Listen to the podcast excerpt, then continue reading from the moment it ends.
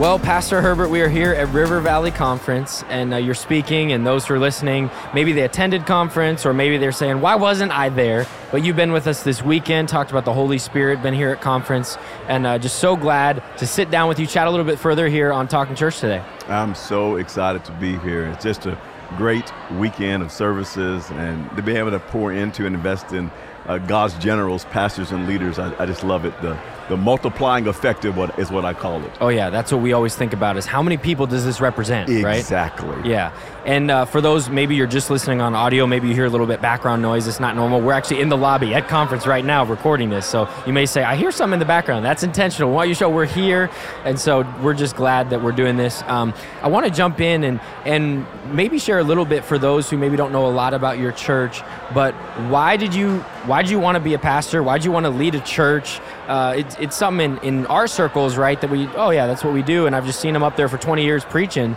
But what led you to actually want to go into ministry? Yeah, well, I, I would say when I gave my heart to Christ, I had an opportunity to preach to my youth group. My youth pastor saw something uh, in my life, and then from there went on to college. But while I was in college, my freshman year, I felt like God was calling me into full time ministry. Uh, through a series of events, I ended up at Evangel College, which is known as Evangel University, and got a lot of opportunities to preach. I preached at chapel, and then doors opened up, and I started traveling in college and preaching out, and that led me then to uh, booking up my summers, and and then when I graduated college, I started traveling full time as an evangelist uh, and speaking and preaching. And while I was traveling, one engagement speaking, I was driving home and God just spoke to me in the car. I'm calling you and Tiffany to plant a multicultural church. Wow. And it was back in, uh, we started our church in 2002. This was 2001. Okay. And through a series of events, we chose Oklahoma City. Uh, were you living there at the time? We were or? living in Springfield, Missouri. oh, okay. Got it. Traveled. So what what kind of led you to Oklahoma City? Yeah, well, we were preaching a youth camp there. Okay. Uh, it was in the summer, in June of 2020, uh, of, of 2002. 2001. And while we were there, uh, someone had, we were talking about what God has laid on our heart to start a church. And they said, Well, have you ever thought about Oklahoma City? We thought, No, we've never thought about it. We're looking in Kansas City, we're looking in St. Louis, we're looking in Phoenix, we're, and actually, we are actually looking in, in Minnesota. We, and we were looking around. And you, you and, came up for the winter and uh, said, no. Uh, this yeah. is not God. I know yeah. this is not yeah. God. We're and, still asking ourselves that question. and after youth camp, we drove up to Oklahoma City. And when we were driving around, we thought, we just, this is it. And matter of fact, that first trip to Oklahoma City to go look to see if this is God, we saw a mall and it was at a movie theater attached. And we said, that's where we need to start the church. Mm. Fast forward to May of 2002, that's exactly wow. where we started the church. Wow, that's yeah. amazing. So over 20 years, I'm sure lots of memories along the way. Uh, going back to preaching, I think for you know for me, I, I, had the chance to open up our series on the Holy Spirit, what we call Home Team Weekend, and then you just preached this next weekend. And it's funny, all the all the notes that my dad gave me. Hey, here's ways that you can you know improve. Here's here's things you could do a story, personal thing. Everything that he wrote in my notes, you did in your sermon. so I was laughing and saying, man he's got a little bit more experience than I do in preaching. For me, who's new into ministry, maybe for those who are newer in preaching or who are still just maybe they've been doing it for a while, but they still feel like they haven't got to that level that they feel comfortable yet. What were things early on for you as you were just an evangelist or preaching that over the years you've seen have helped you grow in your confidence as a communicator? Yeah, I think, you know, I, I would just say we all go through that phase. I think about when I first started preaching, I used to try to imitate uh, preachers, and uh, I had one preacher who was he was great at hooping, and I tried, you know, you know, as a black preacher, you might sometimes think he, he I bet you he can hoop. Man, I can't hoop, and the Lord, it's just it's, it's not there for yeah, me. Yeah. I, I, just can't do it. And then I tried to be really intelligent, mm-hmm. and so I tried to work the Greek and, and sure. angle and, and try to be just really an, an intelligent approach. And so it took me a moment to find my voice. And I think that if we continue to work on, that's what I did. I continued to work at finding my own voice, how God wired me, uh, my own communication style. And I think just leaning into that, I think there takes some practicing on implementing what other people are doing right. and growing at it and getting experience at it. And you end up finding your own voice. And I think there's nothing like practice. There's nothing like right. repetition. So don't wait to get really good or great before you start. You just got to Right. jump out. You got to start communicating. You got to start preaching. You got to start writing messages. Um, and then the more you do it, the better you get, and you end up finding your voice. And I think that's just important to find your voice. How, how was your feedback in your, your feedback loop as you were early on? Was Tiffany very much a loud voice, or was she somebody that said, "I'm not trying to give you critical feedback because I know you're working," or was she somebody that had, "No, no, no, this, this, this, this didn't make sense"? How was that relationship, and maybe other people early on that were able to speak into your speaking ability, or was it mostly just reps, reps, reps, and getting better? I would definitely say both. I mean, I definitely Tiffany's always been a vital part of uh, even today of hey, did that make sense or what could I do better or was that funny? Did that land well? So I would say, you know, we've been married 26 years this year, so she's been a very vital part of helping to shape my communication and speaking into it. But I value feedback. It's probably one of my strengths as a leader is I genuinely value feedback. So I'm always seeking after it. And that was in the early days of preaching and communicating. Even as an evangelist, I would always get feedback from uh, pastors that I was preaching for. What could I do better? How could I better serve your church? I had an evangelist when I first started who was a really big mentor to me and took me under his wing. And he kind of taught me how to connect with the church. And he taught me hey, here's what you can do to serve a church and serve a pastor. And so I just tried to really, really be a student and apply what I was learning. for feedback, I, I I would say for me, I value feedback, but it really hurts. For you, do, do you feel like it just doesn't hurt? You just grow, or how has that been receiving it? Because I I know I need to get better, but sometimes when I read a piece of feedback from people that it, I take it personally or I take it offensive, and I, I know I need to grow and I know I need the feedback to grow, but it's not always easy. Yeah, I, I would agree with you. And I would say just when it comes to feedback, obviously uh, the who it is matters Right. and, and, and even the approach matters. And so I do feel like I've grown a lot. So I think we can all uh, deal with that feeling this is hurtful or it's, it's personal or I'm a little offended. But when I really know somebody's for me and I really do desire being all that God's called me to be, it really causes me to lean in. And I think the worst thing that I want to be is having a booger in my nose and I and I don't know it because I'm Right. I'm unwilling to receive feedback. So and I here, here's what happened to me, Logan. I've I've, I've had some boogers in my nose, Right. and I did not know it. Hmm. And then I waited years and to really receive and hear from people, and I thought, you know what? I don't ever want to be there again. And so I Sure. even think there's a level of brokenness that happens uh, in all of us, so that we can better receive feedback to be all that God wants us to be. following that a little bit, are there examples that you can share of those things that maybe could help people to say, hey, this is a real example of things that maybe I was oblivious to or didn't want to listen to that maybe you know again part of this is through our you know trials helping other people are there anything that jump out to you that think of where you say okay that was a moment where i wish i would have known that sooner Yeah, I would say that in my, my, my early years of pastoring People's Church, I didn't value how I was making people feel. It was a blind spot for me. So I would leave a conversation or I would leave giving instructions thinking, hey, that person, that landed well. They felt good. And then I had one of my team members telling me, I don't think they feel the way that you think they feel. I'm like, ah, whatever. No, no, I really don't. Ah, whatever. And then I said, well, okay, bring them in the room. And so we sat down together and I got to hear how they were feeling and I was blind to it. Tell me more. And it, it was, and I would say this, um, 80% of what they said was, was correct and, it, and 20% of it, you know, it's like Yeah. that wasn't, but the 80%, and I really grew from, wow, my perspective was wrong on this and I really needed to value what other what others had to say so I could grow as a leader. were there things that you did that practically that were able to do that or was it just that moment of awareness that kind of shook you to where you were more intentional about it I say it shook me, and it made me aware of this. I, I had I, I had a pastor on our staff say this to me, and I think this is the key. This is really critical for every point leader. If you're over a department, you're a senior leader. Just that oftentimes our whisper is a roar, hmm. but I didn't realize that my whisper is a roar to others. And so began to realize to realize that, to recognize that, and also now realize, hey, you gotta pause, Herbert.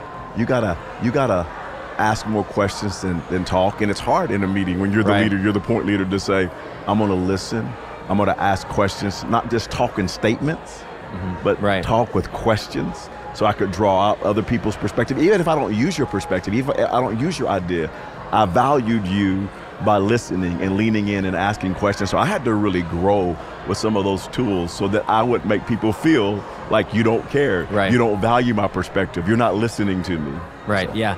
Even just now, I was messaging with our team a few minutes ago and said, hey, we might want to delay, you know, the breakout sessions. And they said, is this a vote or is this a statement? I said, it's a vote. And then we ended up ending on time and it worked out great. So I'm like, if I would have just declared it, we probably would have been in a bad situation, or, or not bad, but just it would have not been the right call. But they said, no, is this, they're questioning. And I think sometimes those questions, they're not combative, they're not against you, but they're just, we're, we're wondering. Because if you're telling us not to do this, we won't do it. But if you're asking our opinion, and so it's giving that clarity for sure. It really is. I think it's a game changer in building teams, having unity, having synergy, having buy-in uh, as a team. So I, th- I think it's critical. You spoke at ARC conference recently, and uh, it was super powerful. As you shared some vulnerable moments with you and your wife, and just it's it's not always on on the mountaintops, right? You even shared a picture of when you were in Boston, I think, and you it, the picture looked great, but behind the scenes it was oh we were arguing, we were down.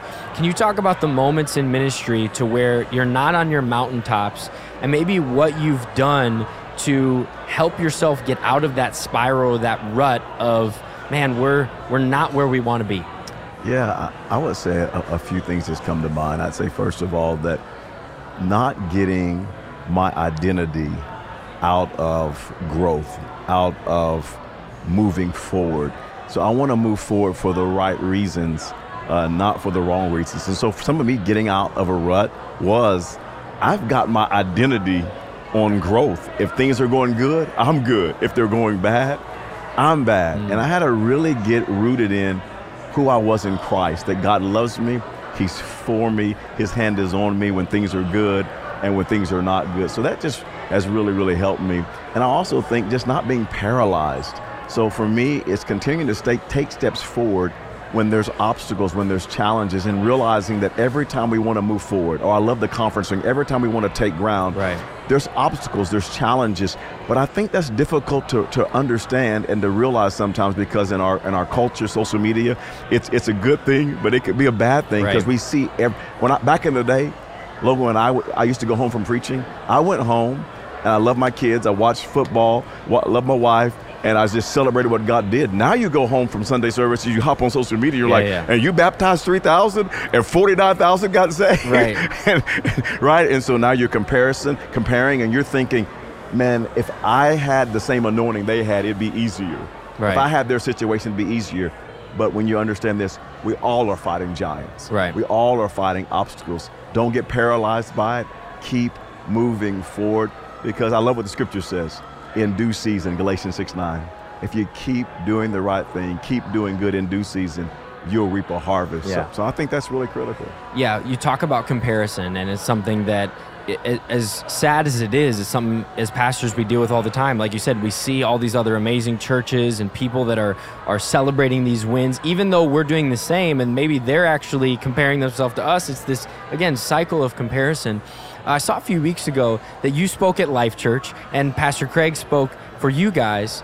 Uh, for people who are maybe not from Oklahoma City, of course, there's a lot of other churches, but in our tribe, so to speak, people know you and they know Pastor Craig and they know you're both in Oklahoma City.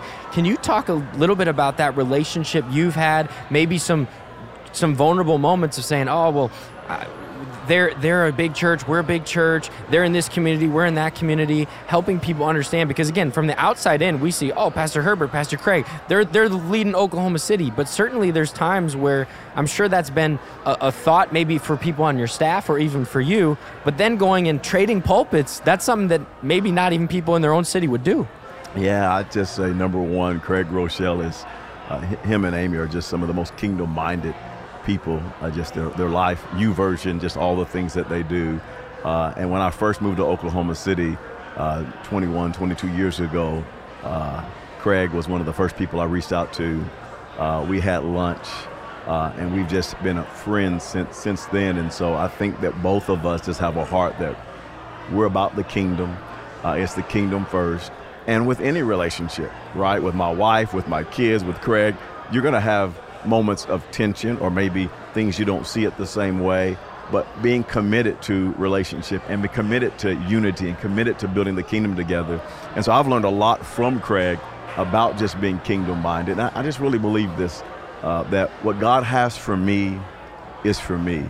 Right. And I think that's really key. So when I think about like David, David's brothers were all in the house. The prophet comes to choose the next king. Right. And all, uh, David wasn't there to, to, to be popular. He wasn't there to let his voice be known, to show his gifts. But what God had for David was for David. And the, and the prophet said, no, not none of these are the one. And it was David. And I think just having that security that says, you know what, in Oklahoma City, what God has for Herbert Cooper is for Herbert Cooper. Right. What God has for Craig Groeschel is for Craig Groeschel. And being secure in that uh, and just knowing that, I think is key. And I'll say one more thing. And you know what? No matter how great you are, how, God, how God's hand is on your life, people are going to leave your church. right. so, so just whether they go to Craig's or someone else, I've done it long enough to know not everybody's staying, but we thank God for those who are with us, going to help us move the vision forward. And if you really want to go to uh, uh, Craig's church, man, you're welcome to go. Right. But if right. you're called to be with us, let's go and move it. Let's move the kingdom forward. Right. Yeah. I think people leaving churches is one of the hardest things as a pastor because you go, I'm pouring my life into this. It's not just your occupation, but it's this calling. It's the shepherd. It's like your flock. And then somebody leaves, and again, for whatever reason, whether it's another church or oh, I'm just not feeling it or whatever it is, it's but. But I, but I married you, or I, I baptized you, or I discipled you. Uh, has it gotten easier over the years, or is it hard every time? I would say that it, it still stings. I don't take it as personal. Sure. I used to take it personal. It was me. It was my preaching. Sure. It was my leadership. So because I love people and I care about people, it stings. So I'm grateful that my heart is still tender, my heart is still soft, so it still stings, but I don't take it personal. So Right. the whole thought of you're not deep, you're not feeding me, you know, all, all those kinds of things. I don't, I don't, it, it's not personal Right. anymore. but early on, you want to bow up and you go, well, how many days are you even reading your Bible? Oh, it's not deep enough. Well, you didn't like this message. You didn't like that. You know, it's easy to get It- defensive. right? Because you're taking it personal. Yeah. Because, you know, because you're really thinking, so I'm not deep. Oh, so it's me. So it was my decision. Right. And now um, I've done it long enough to realize, ah, that's not, that's not, Yeah. that's not really what it is. It's probably more of what's going on in them than it is what's going on in you. Yeah. exactly. Yeah, that's so good. As you think about lessons that you're learning that are new lessons for you, are there things that jump to mind? I mean, we're, we're kind of post COVID now. We've been, I feel like we're going to talk about that probably for the next 10, 15 years just because it was such a change up event in our history. But are there things that you're thinking about or that you're asking questions on. Obviously there's things like technology and ai that people are wondering. There's you know deep fakes. There's these things in, in the world that are just kind of these new things self-driving cars whatever it is. As you look ahead you know you've been pastoring for over 20 years at people's. What what are things that you're that are kind of on the the tip of your mind or the front of your mind that you're saying i'm not sure that i've quite figured this out yet but i'm intrigued and excited to maybe lean into this or maybe the opposite. Maybe hey i'm afraid for this for our culture Wow. That's a, a great question.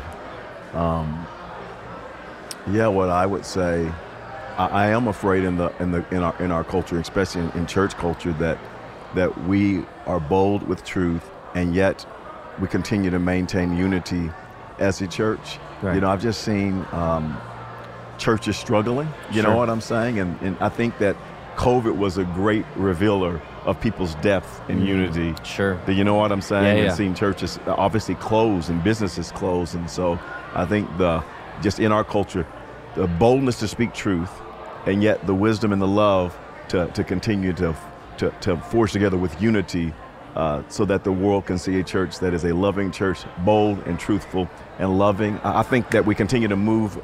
Uh, I love this theme, take ground. That's probably one of the strongest things in my heart sure as I see church leaders, as I see churches, uh, it's almost they're paralyzed. COVID, uh, what's happening with the economy, just everything that's going on. A lot of people are taking it easy, just trying to hold on. And I really believe, you know, uh, Pastor Rob just preached taking ground. Like I really deeply, I'm going to talk about this at the conference. We've got to take ground. We've got to move forward. We've got to be aggressive And I think we've got to be looking for opportunities. We've got to be leveraging technology. Yeah. And so I just think that's so key. People are dying uh, without Christ. Right. And we've got to continue to move forward and leverage all the resources, all the technology, be creative, surround ourselves with wise, godly, young people who are full of energy, ideas, and innovative, but let's keep moving forward. Right when you surround yourself with people who want to take ground, sometimes it can be scary. Sometimes they're going to come up with an idea that is maybe even more faith filled than your idea, right? As a leader. And, and sometimes as a pastor, you have to coach them up and say, like, we're going to go and we're going to surround the school for 100 days. It's like, you better have heard from God on that one. You know, we're going to do a Jericho march around the building to get it. Uh, can you talk about maybe moments of, as a leader, and maybe to people who are not in charge per se or not the, the head pastor at their church moments of how to to bring ideas of these faith these take ground and energy. Because i think a lot of young people or or maybe the executive or associate pastor they want to they want to make big moves and they want to be a part of it but in some ways that's not the call that they have but then in other ways they can actually bring this to a leader. Are there examples you can think of or or ways that you would help coach people who maybe aren't in your seat that has a little bit more freedom, but still wants to be a part of the game or a part of taking ground? Yeah, I think some things that, that would be key. I'd say, first of all, your approach really matters. And so sometimes I think there can be an approach of um, entitlement sure. or a, a, an approach of uh, you all just don't see it, you don't get it. Mm. And so, since you don't get it, I'm gonna help you get it. Right. It's just not a good approach. Or you're probably talking to your a senior leader or to your executive. So, how can you have an approach that we're in it together? I value our past. I value where we are, and I want to help us move forward. Right. Like, I think most people, most leaders want to move forward. You sure, know what I mean? Yeah. But I think how do you do that in a way with that kind of approach? And I think if, if a leader cannot come with frustration, uh, with entitlement, and with I know more than you know, so you need to listen to right. me. I think most leaders will lean in and listen just with the right approach. And so yeah. I think that's just really key. Throughout your time in ministry, you've been surrounded both in the AG, with ARC, with other people. Talk about the importance of those friendships as you grow your church. You talked about obviously the relationships with people who are in your city and just loving the being kingdom minded, but on a personal level, outside of the platform you need people in your life that are friends that are have relationship and you've been involved in many networks and sit on many leadership teams and boards and things. Are, is there anything that sticks out to you when you think about those friendships and those relationships outside of your congregation in other places and how they've helped carry you forward? Yeah i wouldn't be where i am today uh, if it wasn't for uh, the leaders and the friends that i have.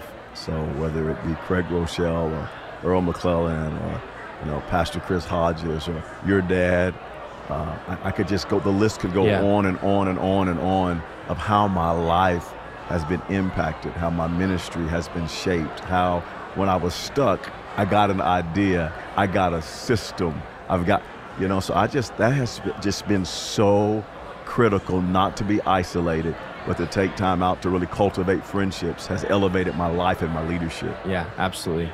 It's something that I think we often miss, but it's so important to not miss, right? Because the people that I've been friends with, people that you've been friends with at different seasons of your life, they change, right?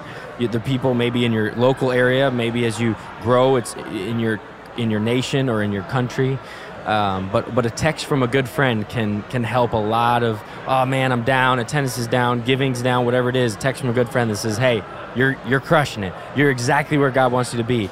That can go a long way in ministry. It can go a long ways and or, or even just picking up the phone call and just talking life yeah. and family and how, you know just can lift your heart lift yeah. your spirit push prepare you forward just another week. Right. Uh, so I, I think it's I think it's critical as we come to a close here, um, can you talk a little bit about what you're believing for for your church and maybe what you've been talking to your staff? I know every every lead pastor is always talking about something. There's new ideas. There's new vision. Are there things that are at people's church that you're thinking about? This is what we're going after. This is what we're hoping for. Uh, we're, you know, how we're taking ground, so to speak, that maybe could help inspire others. Obviously, in their context, it looks different, but for you guys, maybe they can grab a hold and lean in, almost get an inner look at the staff of People's, what you guys are dreaming for. Yeah, I would say a few things. First of all, that we are starting a, another campus, and so Awesome. we bought 23 acres. We bought it in the middle of COVID.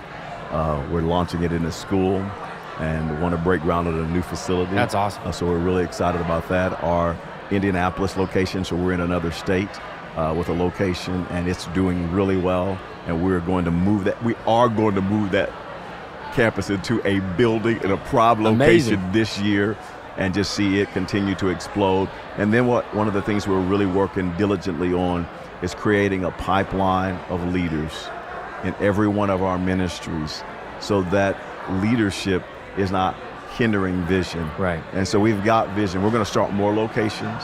We're going to continue to reach more people. We're going to cluster in Indianapolis, have several locations That's there. awesome. But we've got to have a pipeline that we have more leaders than we need and more money than we need. So we're just being very diligent to create that pipeline of more money than we need and more leaders than we need to fulfill the vision God has for us. That's awesome. Yeah, just real quick on that. uh, This is maybe more selfish as we're getting ready to launch one of our, you know, we're, we're looking at campuses outside of the Twin Cities. Where do we go? What, what is something that stuck out to you with leading in two different states? How have you had to change your mindset to lead something that is no longer just, you know, you can't always use the same references like, oh, the Sooners played today. Well, half the people or the people in Indy, they're not caring about that. Is, have you had to change your approach, or is it something where where you've just said, "Hey, we are who we are, and we're going to expand that around the country"? No, you definitely, when it comes to your preaching and you're, you're thinking through your illustrations, you're thinking through your communication. I, I think out of state uh, for us has been so critical of having a son or daughter of the house leading Yeah, it. sure. And so, but when I go to Indianapolis, it's people's church. Yeah. It feels like people's church. And so I think how do you create a, a, a leader that you that has your culture, that Right. has your vision. It wouldn't be one of those things, hey, come in for six months and we're going to send you out of state Right, right. to, to be people's church. So I think that's really key. That's awesome. Well, Pastor Herbert, it's been a privilege to sit down, chat a little bit further. I know those that are watching this after conference are coming off your messages. They can watch them back, uh, your message from the weekend on the Holy Spirit, and just excited for all that God is doing with your new campuses, with your expansion across the country. And uh, God's hand is no doubt on your church and your leadership. We're we're so privileged that you were here with us for conference and excited for more taking ground.